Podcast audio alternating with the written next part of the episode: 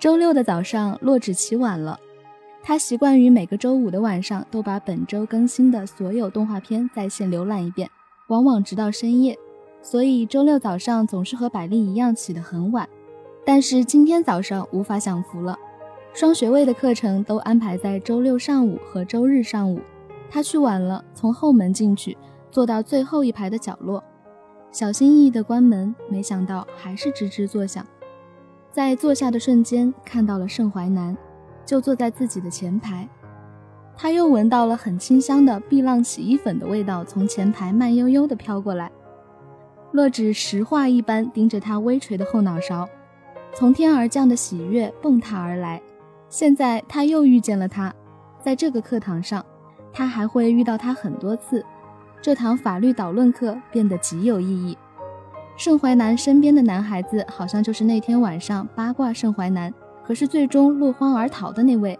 干净平凡的侧脸，笑起来很温暖。我靠，这门课教材这么厚，我昨天去教材中心买的时候才看到。而且期末考试居然是 B 卷，这不得背到吐血啊！哎，你他妈的能不能别玩了？这又是什么？逆转裁判四，高中的时候只玩过前三部，怀旧一下。怀旧个屁！你还听没听我说话？男孩子仍然卡住他的脖子，摇啊摇，然后胳膊肘碰翻了后排的落纸的水杯。还好桌面上没有放书，只是几张演算纸，刚刚从书包里掏出来。不过他本人就比较惨。进门前刚刚接的热水冲咖啡，挂了一身。衣服倒不要紧，关键是很烫。他倒吸一口凉气，身边坐的女生大喊了一声。那个男孩子显然吓傻了，连句对不起都说不出来，只是回头张大嘴盯着洛枳。他到处寻找纸巾，突然旁边伸出手递过来一沓，抬头一看是盛淮南。对不起。洛枳宽容的笑笑，接过纸巾道谢。然后一边擦衣服，一边用纸去吸收桌子上的汪洋。收拾的差不多了，哭笑不得的看着地图一样，上面又沾了一些纸屑的狼狈的浅蓝色衬衫。他抬起头望了望那个石化的男生，举起一根手指在他面前晃晃。该回魂了，别害怕，我不会哭着让你赔的。对，对，对不起。嗯，没事没事，真的。你不疼吗？这么烫的水，没事了，我皮厚。听课吧。讲台上的老头子还在絮叨法律导论的课程结构和学习的必要性，但是所有的单句都左耳进右耳出，没有意义。他出神地盯着黑板上方的投影屏幕，嘴角慢慢地抹上一抹笑，狡黠而温和。突然感觉到有人在看自己，他正了正神。看到手里握着 NDS，皱着眉头的盛淮南，他有点囧，歪了头想张口问他怎么了，却看到他也有点不好意思的一笑，很快转过去了。张明瑞看到盛淮南出神的样子，也回过头去看。喂，还魂了？看上了？我觉得不错哎，内外兼修，平易近人，性价比肯定特别好。乖，少跟哥们装，要不然你看什么呀？你真的不疼？你好像特别希望我喊疼。咦，你们认识啊？不过你别理他，他有热水情节。我要是没记错，当初认识初恋女友的场景，就是他不小心一杯水泼在那个女孩子身上，把人家烫得龇牙咧嘴，还被骂了个狗血喷头。他受虐狂，弱水三千，就等着一瓢来泼。盛淮南这次没有像在咖啡馆那样反应明显。只是一副对旧事重提已经习以为常的样子，好像早就料到对方会揭短，轻轻的笑，不否认也不生气。洛枳愣了一下，立刻转头看着那个男孩子：“你想暗示我什么吗？你也泼了我一身热水，我是不是该把你骂的狗血喷头呢？说不定我们之间有缘分。”你真的没看上他？你老问这个干嘛？你们高中同学叫什么啊？要我介绍一下配置和型号？预算多少啊？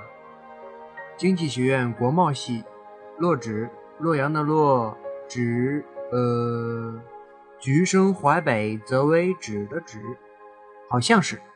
而且是我们高中校花，至少是综合排名上的校花吧。有才有貌有德，听说还单身，可行性上来讲，你有戏。哼哼哼。喂，怎么不说话？脑子里想计划呢？他还是没有回答。盛淮南第一次在自己面前絮絮叨叨的说了这么多，一个劲儿打趣。然而。无论如何，他都只能勉强的笑一笑。突然，盛淮南也不再讲话了，两个人安静的抄着笔记。下课之后，洛枳正在整理书包，看到那个泼水的男孩转过来面对着他：“喏，请你吃冰淇淋，赔罪。”啊！别给哥们丢脸，你听了。呃，我叫。张明瑞，如果是为了这件衣服和那杯咖啡，那么我觉得没必要赔罪，我不介意。如果是为了泼开水的缘分，那么就更不对。我和盛淮南高中不熟悉，但是传言听过一些。他和那个女孩子的感情开端很有趣，不落俗套，可是最终结局不过是一拍两散。同样的开头套路。不吉利，我看咱们俩还是算了吧。啊，没事没事，你别误会。啊，你是那天我遇见的女孩子吧？嘴巴还是那么厉害啊！盛淮南刚才跟我说你是他们高中的校花，才貌双全，果然，果然名不虚传啊！骗了，不是我。啊？校花当年被他泼了一身热水。洛枳是吧？对，盛淮南告诉你的。你喜欢盛淮南吧？最近真是奇怪，又有人来问我是不是喜欢盛淮南。你最好适可而止。你别误会，不是所有跟帅哥说话的女生都是在套近乎。你肯定也喜欢盛淮南。也，张明瑞。你是不是喜欢过某个女孩子？可是她却喜欢盛淮南。嗯，算了，请我吃冰淇淋吧。对不起。好，好，好。出了校门不远就有 DQ，张明瑞要了暴风雪，洛枳要的是穆勒蒂冰卡。店员好像是新来的，在给每位点了暴风雪的顾客演示倒杯不洒的时候。表情和动作都小心翼翼，仿佛全然不相信自己所说的。他美美的吸上一口。呃，刚才邀请你实在太冒昧了，呃，对不起。可是我还是来了。为什么选法双？你们学生物的不是选数学和化学双学位的比较多吗？我们压根就不想学双学位啊，重要的是 GPA 和 GRE 了。会选法双。其实就是那天路过，看见宣传板，盛淮南忽然说想要看看文科生过的是什么样的日子嘛，然后就选了。上几门课之后修不完，就转成选修课的学分，倒也没什么损失了。文科生过什么样的日子？是这样啊。嗯，你猜对了。我喜欢。我喜欢的女孩子接近我，是为了盛淮南。我空欢喜了一阵，很懊恼。就当我发发牢骚吧，我没跟任何人说过。那为什么偏偏告诉我？这很重要吗？的确不重要，只是我没兴趣。唉，其实这件事也不怪他，所以我不想告诉别人，不希望他难看。盛淮南拒绝的很明确，没有暧昧，而且，的确是那女生自作多情，也的确是他利用我，跟盛淮南没有关系。张明月，我觉得你是一个很不错的人。嗯？你没有迁怒于他，和盛淮南依旧做好朋友，这真的很难得。虽然表面上看盛淮南没有责任，但是如果换做别人，可能自此之后都会疏远他。毕竟，错没错不是重点，面子上过不去才是第一位。你还能继续和他做朋友，而且不把这件事情告诉别人。所以说，我说你是真的明事理，真的大度。真的吗？哪有那么好？就冲这个，你就算大好人。谢谢你的冰淇淋。新年假期刚刚过去，期末考试就开始四处轰炸，连江百丽都把宿舍的桌子收拾得干干净净，开始看书。第一科是马哲 B 卷。洛枳之前一直在复习专业课，特意的把马哲留到临考试前突击，反正复习早了也一定会忘光。收信人选择百丽，然后按下发送键。洛枳从图书馆的电脑上注销，然后拎起书包走出机房。江百丽要求出门自习的洛枳去图书馆借本马哲的教材，戈壁把教材弄丢了，周围的哥们儿都没有多余的教材。学长学姐的旧书或扔掉或送人，教材中心没有存货，一时竟连一本都找不到。最终，他又找到了百丽头上。电梯按钮旁边清楚地贴着告示：使用繁忙，请青年学生使用楼梯，谢谢合作。洛枳选择无视。冬季图书馆暖气烧得很足，因为外面太冷，大家都不开窗通风。洛枳走进每一个自习室。都会闻到在温吞停滞的空气里混杂的，仿佛久未洗澡的人发出的体味。他皱着眉头，认真地寻找着空座位。他一直下楼梯到二楼，在最后一个自习室，觉得没有希望了，于是大踏步离开。洛枳，洛枳，声音很小。洛枳回头，看到张明瑞正在兴高采烈地朝自己招手。坐在张明瑞左边的女孩子也抬起头。朝他礼貌的笑，是许日清。哎，你也复习马哲？你来的真早啊！哦，我们七点钟过来的，哪像你这么胸有成竹啊？十点半才慢慢悠悠散步过来。对了，这个座位上面没人，我们用来放东西的，你坐吧。啊，谢谢。靠，你们文科生高中时候是不是就一天到晚学这种东西啊？这些颠来倒去的，都在说些什么？文科生居然没有发疯，还考上大学了。我觉得啊，都应该用糕饼寿桃供到庙里去。你们都是超级赛亚人。你高中会考没考过政治吗？我们会考，都是走过场的。我都是抄的，从来没背过。不背人生不完整。赶紧看书吧。徐日清默默地看着他们俩，抿嘴浅浅一笑，低下头去继续看书。三个人安静地看了很久的书，到了十二点的时候，张明瑞烦躁地扔下笔，低声说：“哎，烦死了，去吃午饭吧。”洛枳点点头，探究的目光望向许日清，对方也笑着表示同意。于是他们把书简单归拢收拾了一下，撂在书桌上面，各自带着手机、钱包，穿好外套，一同走出了自习室。刚踏进走廊里面，张明瑞就很大声地狂吼起来。马哲去死吧！这他妈是正常人能背下来的吗？对呀，等我背下来，估计我也成变态了。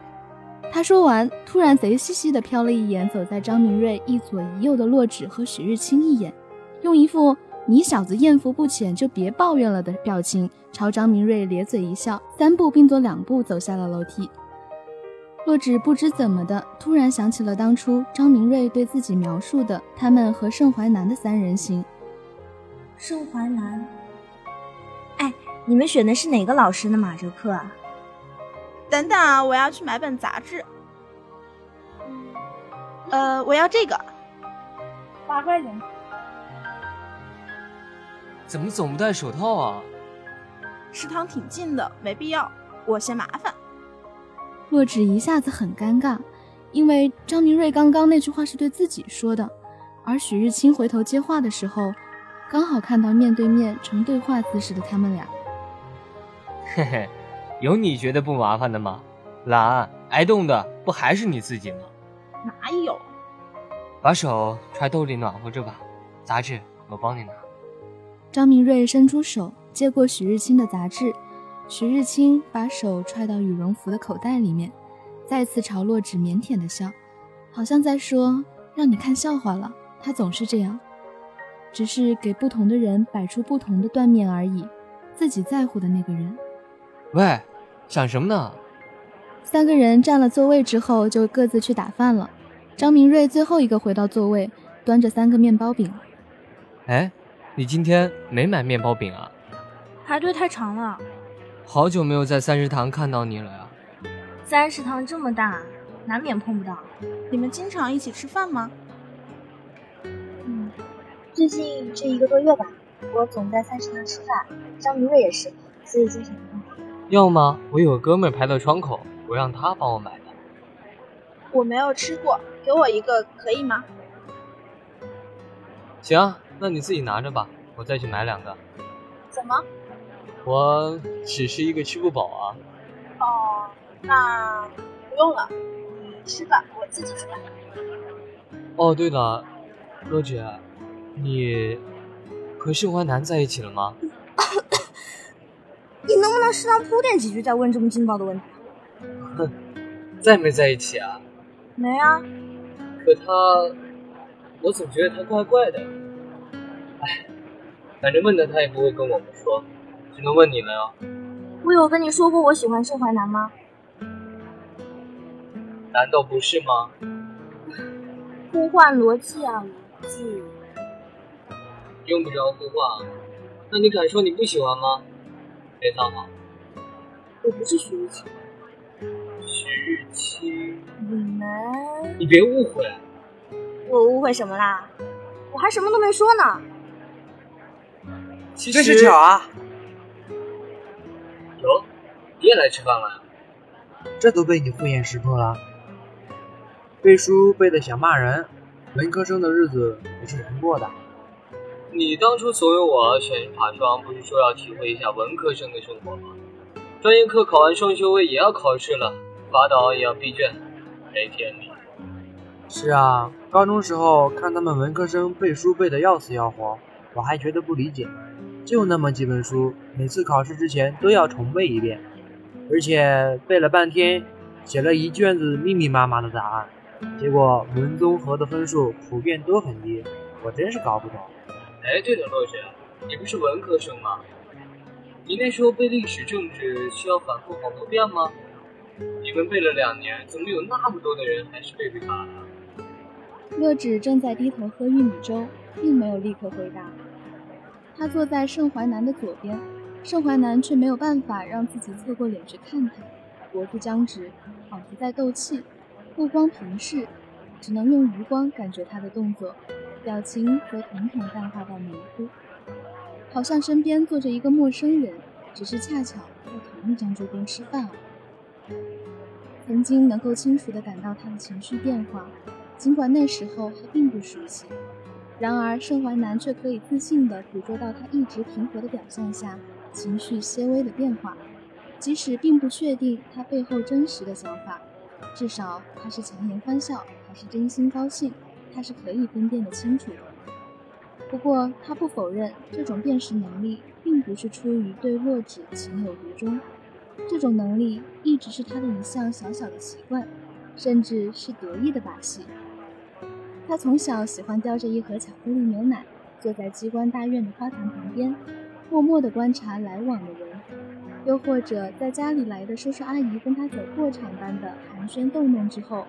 当他们坐在客厅里开始正题，并对父亲说明来意的时候，他就抱着皮球，默默地站在门边，在无人注意的地方静静地看着。这么多年，他尽管无法记住那样谨小慎微、谦卑礼貌的脸的主人是谁，说了什么，可是暗潮汹涌的话里有话，细细碎碎的小细节，还有平和的眉眼、夸张的假笑与平常的面具下。那可能的扭曲表情，逐渐填补了他乏味的成长。这种默默的窥视，就像一种儿童不宜的游戏。在机关大院里，错综复杂的利益纠缠，就这么挤在一起，是需要一张谨小慎微的脸。包括他父亲，仿佛洛枳曾经对他说：“盛淮南，你太自以为是了。”可是。他从来都没有猜错，不是吗？喂，问你呢，你不是文科的吗？你们考前都会这么突击背书吗？啊？我记不清了，可能是吧。身边的女孩子动作轻缓从容，却好像隔着一层浓重的白雾，什么都看不清，再也看不清。盛淮南用筷子轻轻地戳着碗里平整的米饭，说出一个一个的小洞。他发现，从坐到这个位置上到现在，他感觉不到洛枳的存在。如果人真的有气场，那么现在的他，好像把所有的气息都收敛了起来。只是一个会笑着跟他谈天气，说些无关痛痒的文科生辛苦还是理科生辛苦一类的无聊话题的陌生人，多么显而易见的事情。现在呢？他停下，把筷子放到一边，看到碗里平平的米饭表面，那些被他戳出的小孔连成了一个井字。哎，许日清，你们上午一起自习的？我们三个？对啊，我们三个。你也来吃饭呀？是呀，学的无聊，想休息一下。唯一正当理由就是吃午饭喽。哦，上午在哪里自习的呀？一教。一教。对，清静，人很少。怎么不去图书馆呢？衣角多冷啊，暖气也烧的不好，弄坏了可怎么办？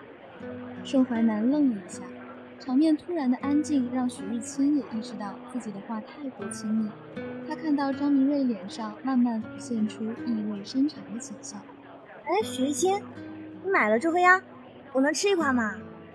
这个打岔打的真是差，解围解到这种地步，应该可以自己撞墙寻死了。盛淮南不自觉地笑了一下，却看到许日清晃了一下神，立刻像抓住救命稻草一般热烈地跟洛枳讨论起周黑鸭的问题。哎，洛枳，你也喜欢吃周黑鸭吗？我本来是准备买它的锁骨的，可是锁骨卖完了。嗯，鸭锁骨挺好吃的。喂，你说对不对啊？啊？张明瑞此刻却在发呆，不知道在想什么。他没有回答，让刚才因为鸭脖子而缓和的场面突然又冷清了下来。他们继续各吃各的饭，嘈杂的食堂里面仿佛有隔音的结界，将四人桌笼罩了起来。此刻最安然自在的，竟然是洛枳。盛淮南觉得嘴里咸的受不了，才发现自己一直在对付那盘宫爆鸡丁，碗中的米饭动也没动，仍然显示一个井字，好像已经凉了。默默无语的一顿饭终于吃完了。送餐盘的时候，张明瑞对盛淮南说：“你还要待在一教吗？要不要跟我们一起去图书馆自习啊？”洛枳，你们在图书馆自习？对啊，怎么了？呃，跟我们一起来图书馆自习吧，图书馆比较暖和，那旁边还有一个空位呢。嗯，对啊，到图书馆来吧。他被无形的弹力胶布折腾到无力挣扎的时候，他在做什么？为什么靠近是他，远离是他，而他只是负手站在自己的坐标上，看着他从原点搏斗，最终还要遗憾地说。很抱歉，你好像用错了方法。也许我们都顾虑太多，不够勇敢。我们是谁？即使跟着你的背影沉默多年，但是我从来都比你勇敢。当你在游乐场糊里糊涂牵我的手的时候，我握得比你还坚定，还用力。我没有犹豫过，也没有懦弱过。许多年前，我应该沉默的时候，我沉默了；当我想要和你在一起的时候，我努力了；当我想要放手的时候，我同样不会纠缠。洛枳把车票放进钱包，掉头离开，却猛地被拉进一个怀抱中。碧浪洗衣粉熟悉的香气包围着他，他才发现自己整个人都在颤抖。我都知道。你不知道，我知道你沉默很多年。不知道，我看得见你的努力，但你不懂。不过你没资格放手，当初是你招惹我的，所以你要负责。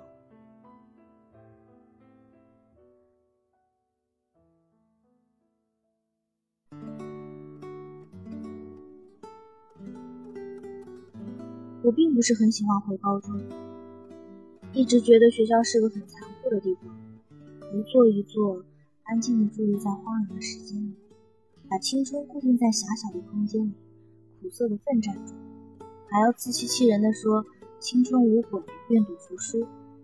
明明处在最美好的童话中，却要听信年长者的欺骗，而把快乐与希望寄托于毕业和长大。他们张大嘴吞吐着一代又一代人。从不留恋过往，只是漠然地看着像我这样的可怜人回头寻找记忆，却提供不了一丝余温。中华高中仍然开着门，虽然是周六，可是高三年级还是要上课的，正是下午第一堂课。这届学生穿的校服已经跟我们当时不一样，可是从开着的门往里面看，无论是自习中的班级，还是老师正在讲课的班级，里面的学生年龄都相似。桌子上堆积成山的练习册和卷子、水瓶、零食，扔在地上或者挂在椅背上的书包。教室里面微微有些发霉的味道，应该是很久没开窗了。然而，里面为了高考而奋斗的孩子们却没有异样的感觉。学校的分区清楚明白，把各个年级和行政区、实验室等划分开来。认真的走过每一个我曾经停留过的地方，好像有变化。又什么都没变，走着走着就被回忆淹没。比如一楼的那条走廊，如今仍然荒芜分明。我记得曾经走在我前面的人总是微扬着头，背挺得很直，喜欢用左手拎着书包，右手插着兜，走路时后脑勺发丝轻扬。又比如换了门牌和新的班标，但仍然连门口的大理石地砖都看起来亲切熟悉的班级门口。我唯一一次跟他说话，就在门口，班里正在沸腾，只有我看到他站在门口，说：“同学，麻烦帮我找一下叶展言。”还有六楼的女厕所，似乎换了新门板，和走廊墙壁的颜色不太搭调。当年我憋了一路的表白，最后竟一头撞进了这里。还有大厅栏杆对面的窗台，高三第一次模拟考试成绩和排名发表。三月二十四日，也是他和叶展言一周年纪念。他仍然考了学年第一，不过已经不重要了。他通过了保送生考试，进了 P 大最好的生物技术学院。这样逍遥的两个人坐在窗台上，神色怜悯地看着满走廊因为阴谋曾经惨淡而痛哭的学生。我也是学年第一，然而我捏着自己分数可怜的和盛淮南总成绩相差了七十八分的一摞一模卷子。穿过走廊时，看到他脸上的神色，还是被深深刺痛。以及透过窗子看到的操场上的旗杆。那是在毕业典礼那天，我是文科第一，理科第一却是另一个人。我和那个矮小的男孩子一起做毕业时的升旗手，眼角瞥到站在第一排的盛淮南和同学毫不在意的说笑，并没有往主席台上看。老师纷纷为他可惜，他却不以为然。只是他永远不知道，我很想很想和他一起做升旗手，很想很想。那个男孩子力气太小，国歌都奏完了，我们的国旗距离顶部还有一段距离，两个人一着急就使劲往上拽，国旗就像个小兔子一样一蹦一蹦的升了上去。底下的毕业生们大笑，我红了脸，看向盛华南的方向，盛华南也在笑，不过是指着旗杆。对着叶展言，好像在说：“看，盛淮南与我的牵绊太深，走到哪里就回忆到哪里。如果真的把关于他的部分抽掉，那么我走过的这一路也会立刻变成黑白默片。突然觉得遗憾，为什么没有给别人讲过自己的故事呢？故事姐姐的智慧，现在才懂得，她会把自己的故事讲得很好听。实际生活中。时间控制束缚了他，而在故事里，他是主人，控制着时间和空间四处飞驰，并且能把被日常琐碎所掩埋的线索捡起来，重新梳理编排，一定要把听众讲到如痴如醉、泪眼滂沱。然而，只是想法而已，故事也许并不像我想象的那么容易讲，因为讲着讲着，就会联名起从前那个被困在时间里面眺望未来的自己，心里很难过。我的故事，无非就是暗恋，世界上最容易保全，也最容易毁掉的感情。暗恋和单恋还是有区别的。大街上面，某女揪住某男的袖子，大声喊：“我哪一点不好？你为什么就是不能爱我？”这些都是单恋，但并不能算作暗恋。我想，不对得起“暗恋”这两个字，至少曾经对得起。曾经，我有着把秘密带到坟墓里面去的决心。小编有话说哦。这是一个关于暗恋的故事，只是这场暗恋的时间太漫长，长到足以唤醒每一个有过暗恋经历的人的记忆。四年的等待全是值得的，从没有任何一部青春文学作品能够这样细致地描写少年人的心。幸运的是，女主的暗恋是值得的。最后的最后，盛淮南牵住了洛枳的手。我只希望年少的你们可以勇敢地追求自己的幸福。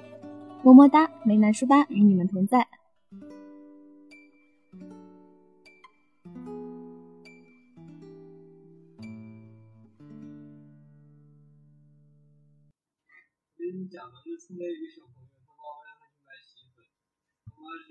妈妈，然后那个小朋友就一路在路上他忘了，就一直嘀咕着碧浪碧浪碧浪碧浪，然后到老板那。跟老板说：“老板，我要浪逼洗。”他又闻到了很清香的碧浪洗衣粉的味道。为什么要笑？抬头一看，是盛淮南。哈哈哈哈哈！你好吓人！出了校门不远就有 DQ，张明卫。在给每位点了暴风雪的顾客演示倒杯不久的时候，我真的想什么东西？马哲去死吧！这他妈是正常人能背下来的吗？那你有那个男生来附和一下，张明伟来附和一下吧。对呀对呀。